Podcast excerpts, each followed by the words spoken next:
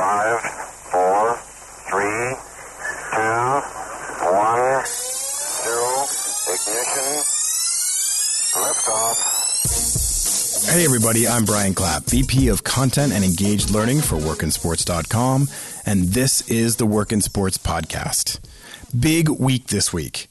Coming up on Wednesday is my interview with Raleigh Anne Gray. Raleigh is incredibly impressive, having worked at ESPN, Twitter, the Players Tribune, and currently at Wasserman. Get this at Wasserman, she is the Senior Director of Athlete Exchange. Now, what does that mean, right? You some of these titles, you just have no idea what it actually means, but I'll tell you what it means. She works directly with the athletes Wasserman represents to help them build their brand and audience. Come on, dream job, right? We're going to learn all about that on Wednesday.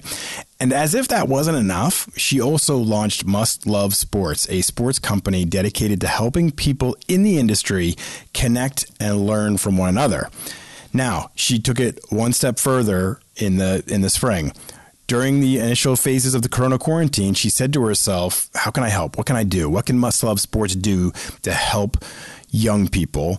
Uh, and she identified a problem. She identified that students currently in school aren't able to complete their internship requirements to graduate. So she created a virtual internship session program utilizing all of her industry contacts to put together a curriculum and program to help students get the experience they need for free. 355 students enrolled, and she's changing the lives of so many young professionals. I hope you can tell I'm a huge fan of Raleigh, so please stay tuned for that on Wednesday. Also, later today, I'm interviewing Melissa Silberman, who's the Director of Partnership Activation for the Atlanta Hawks.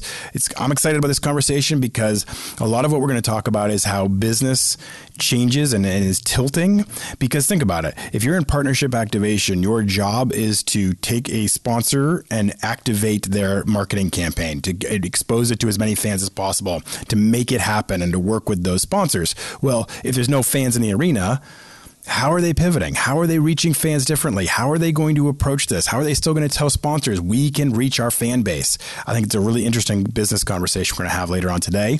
And then later this week, I'm bringing back returning champion Joan Lynch from Working Nation to discuss how the sports industry employment will change in the new, near future. Uh, for those of you who are longtime listeners, Joan was on the show last year and was one of our most popular guests to date. She really knows employment and her background as one of the main people behind the 30 for 30 series on ESPN she also knows sports. She has that perfect combination of employment in, uh, industry knowledge, but also sports industry knowledge. So I'm fired up about that. I've also booked some other really cool guests in the coming weeks. So make sure to stay tuned, subscribe, share with friends, and all that good stuff. Also, if you're a professor listening, it's time for you to check out our sports career game plan. Everyone is figuring out right now how do I go online? How do I still get my students to be prepared? How do I teach them the right way? Well, we have an online curriculum that will knock your socks off. Perfect for the online world we're migrating towards. 120 pages of career changing content, over three hours of videos, downloadable worksheets, checklists, quizzes, assignments, and more. It's a living textbook, growing with your students and preparing them to enter the sports world. If I just piqued your interest, if you're fired up like I am, email me, bclapp at workinsports.com. That's two P's, bclapp at workinsports.com, and I'll show you the goods. For the rest of you who aren't professors, well, tell your professors about it. And for the rest of you that aren't in school, well, tell somebody. All right, let's get into today's question. Oh, actually, one quick note. Every once in a while, Apple Podcasts will send me all the most recent reviews of the show. Thank you to everyone who has posted a review or given us a review. I really appreciate it. We have 194 ratings and a 4.9 average. So uh, no zero, one, two, or three stars. There's mostly fives and a couple of fours. So that's awesome. Thank you. So thank first off, thank you for that. I also found one review really funny, so I want to read it to you. The headline: A not annoying podcast. Good start, right? Quote: Brian has great information, great guests, and a great show. He also speaks at a normal speed, which is so much better than those slow talking podcasters speaking in soft tones. I want good info given to me in a normal conversational tone and speed. Cheers to fast talking. All right, that last part was me. But I just found this really funny because it made me think about all the other podcasts I listen to and how they do all tend to talk really slow. I think today we are going to discuss tone and speed. And I'll, you know, I can see why that would be boring. So I don't think you could listen to me on 1.5x or 2x because I'd sound like a chipmunk. All right, today's question comes from Nick S., who it looks like just finished getting his MBA at Jacksonville State University. Congrats to you, Nick. Nick writes in Hey, Brian, just finished the newest gap year episode. Thanks, Nick. That was last week's episode. I took my gap year before grad school and just graduated in May with my MBA, which is really perfect timing, right? Uh, yeah. I, I, I, feel your sarcasm there, Nick. Uh, I obviously want to work in sports, but I feel the need to get a job as soon as possible. Do you think that it would be a viable concept to accept a position in a business and be able to eventually switch to the sports industry down the road? I have no idea what to do if I were to receive, say, a marketing offer from a business company rather than a sports team. What should I do? Great question, Nick. Let's get into it. Uh, I obviously have feelings on this and I will share them shortly, but no joke, immediately after you sent me this email, I was killing time on Twitter, eating a sandwich or something, and I saw a friend of the show, Dior Ginyard, post a response to your question. Like it was like the strangest serendipitous thing. Like I literally just read your question. I go onto Twitter and I mean, you didn't ask it of him. I'm just saying he literally volunteered just out of the blue that answer, which I thought was really cool. Uh, for those of you that haven't listened long enough, Dior is a senior player manager for the NFL Players Association and one of our great past guests. I love Dior. Anyway, what he said was. To recent college graduates looking to break into the sports industry during these unprecedented times, don't be afraid to take a job outside of sports. At this point in your career, any kind of professional experience is good for you. Now, I think it's really crazy that he responded that right as Nick was sending me this email, but I am 100% in agreement with this. Now, I also have more than 280 characters to express my feelings, so I'll go into greater depth than Dior did. But the headline in all of this, Nick, and everyone listening is hell yeah. Expand. Take the opportunity and always think about the skills you are learning and how they eventually will translate back to sports. All right, story time. Last year, I spoke with W. David Livingston. Fancy sounding name, isn't it? Every time I say that, I feel just like I don't know, like he's got an aura about him. Anyway, at the time, he was the president of the Atlanta Legends of the Alliance of American Football. No need to get into the success of the AAF or lack thereof, other than to say the AAF seems like it happened a decade ago, and it was like a year ago. 2020 is a drag, man. Anyway, David's resume is incredibly impressive. Cleveland Cavaliers, IMG, Spectra. Do you know where he got his first job after getting his MBA?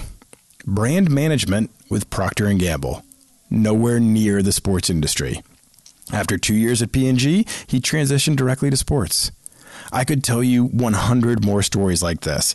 And I could tell you another 100 stories of talent acquisition managers who tell me they love to hire people with outside experience from other industries it just changes their internal culture and brings in a new perspective. And that's a powerful thing. So, working in sport does not require starting in sports and always being in sports and only being in sports.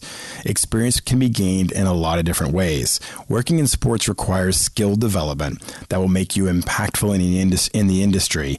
And that can be learned almost anywhere. Look, I am a hound for the big names. I love having CNN, Sports Illustrated, and Fox Sports on my resume because it immediately gives me credibility when somebody sees it but it also taught me industry best practices. I learned organization, business structure, accountability. I observed top leaders and creators. I was immersed in the best technology and approaches. Those things set me up for success. You could learn all of those things at Microsoft or at Home Depot or at any corporate offices of a major company. So don't think you can only be limited to a sports packaging. Yes, you want to work in sports, and that can still be your ultimate goal, but don't wait for a job in sports if you have other opportunities. Or even more so, don't be afraid to actively look outside of sports right now to get your start. And this is coming from someone who works for a sports job board, so you know I'm being honest. Like, seriously, like I wouldn't tell you that. It's not in my best interest at all. But I do think it's important, especially now, to be willing to look broader. Okay, so A couple more points. Look for the best opportunity to improve in the right ways. So, not all jobs are created equal. Like, just getting any job in marketing may not really help you, but getting a job at a, a reputable organization that has some power and has some uh, potential for you to learn those certain skills, I think can actually set you up for a lot of growth. I think if you can get something on your resume that's a standout moment, that will help in a lot of different ways. Other teams, leagues, organizations that are connected to sports are going to say, "Oh, I've heard of Procter and Gamble. I know you learned some good things there." You can tell a story with that. You can tell a narrative. Um, if you do some, you know, podunk job at a small, it might not have the same power. So in that instance, I might wait a little bit. But if you can get an opportunity at a um, don't even mean like a it has to be a Fortune 100 company. I'm just saying like make sure that it's something that will stand out for the right way on your resume. Also, spend the time to understand what skills are in demand for your role that you want to be in in the sports industry. Because what you might find is that every role you're looking at in marketing or whatever it is that you want to do in sports has certain things that they are saying that they want. Well, make sure you take a job that's going to help you learn those skills. There are marketing platforms. There are, you know, uh, CRM programs. There are uh, leadership opportunities. There are organizational structures and different things that you can be making sure that you're spending your time learning outside of sports that will translate directly back to sports. Think always towards your end goal plan. What do I need to get back to sports? What skills do I want to continually acquire? What things are going to make me more marketable? How can I track metrics that uh, when I start this job, I've, I can then put into my resume that I increased revenue, I increased open rate, I increased social media followers, whatever it is that you think will help you translate yourself back to sports. Number three, employers look for outside vision and knowledge. I'm telling you, every talent acquisition manager I talk to will tell me it's a balance. Hiring is a balance. You hire people that have only sports experience. You hire people that have outside experience. You hire people and promote them from within because that sends a powerful message. Everything is broken down that way. You have different types of people you hire for different reasons, but you don't dis count anybody because their experience is in a different industry. You look at that as a benefit. You look at that as something that can help push them forward. Now, Nick, for you specifically, do you have your MBA and I think you had an undergrad in sports management and then you get a business experience somewhere else? You kind of get the power combination, right? You have a little bit of sports experience. You probably have an internship in sports. You got your MBA, which proves your business knowledge. You get a job in some other business field. You keep growing that your your um, your skill set and making yourself more marketable, your transition back to sports would be relatively simple, I would imagine. So don't lose faith in that and take the opportunity when you can. You are so much better off on your resume to have consistent employment than some really long layoff. Even right now with coronavirus, like, listen, everybody's going to be understanding. Everybody's going to get that this is a tough time and people are losing work, and nobody's going to overly judge that. But in general, generally speaking, if you can get a gig, a good gig, a good opportunity, and consistently work through ups and downs and learn the right things and get the right skills, that is better than sitting around waiting for that perfect sports opportunity. The sports world is a lot smaller. As I've tried to tell you, when we hit our top in our job board, we're around 25,000 jobs in the sports industry. Now, that sounds like a lot, but if you go to Google or go to Monster and type in accounting jobs, you'll find 600,000 right? So it's just there's a perspective here. There's not as many opportunities in sports. That's why our site provides so much value is because we're out there finding all of the opportunities and bringing them into one place, which I think is a huge benefit to all of you out there. And you should seriously check out the newworkinsports.com because I think we've done an incredible job rebuilding it. Um, but when jobs come up, we're going to have them and you're going to know about them. But what I'm trying to get at is that there's a limited amount of opportunity there. We're a lot lower now with coronavirus. We think we're at 13 or 14,000, which is still a good amount, but not compared to the greater marketplace, not compared to every possible business out there in every industry. So take the opportunities where you can and then work to transition your way back to sports by making sure you track all your experiences outside of sports back to their relevance in the sports industry. As my good buddy Dior said, uh, don't be afraid to take a job outside of sports. At this point in your career, any kind of professional experience is good for you.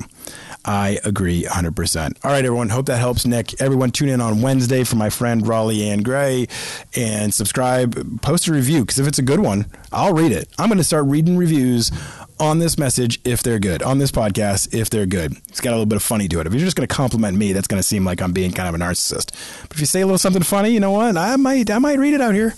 All right. Carry on, everyone. Be smart, be safe, put on a mask, don't fight it. Just do it, please. All right. Take care, everybody. Be safe.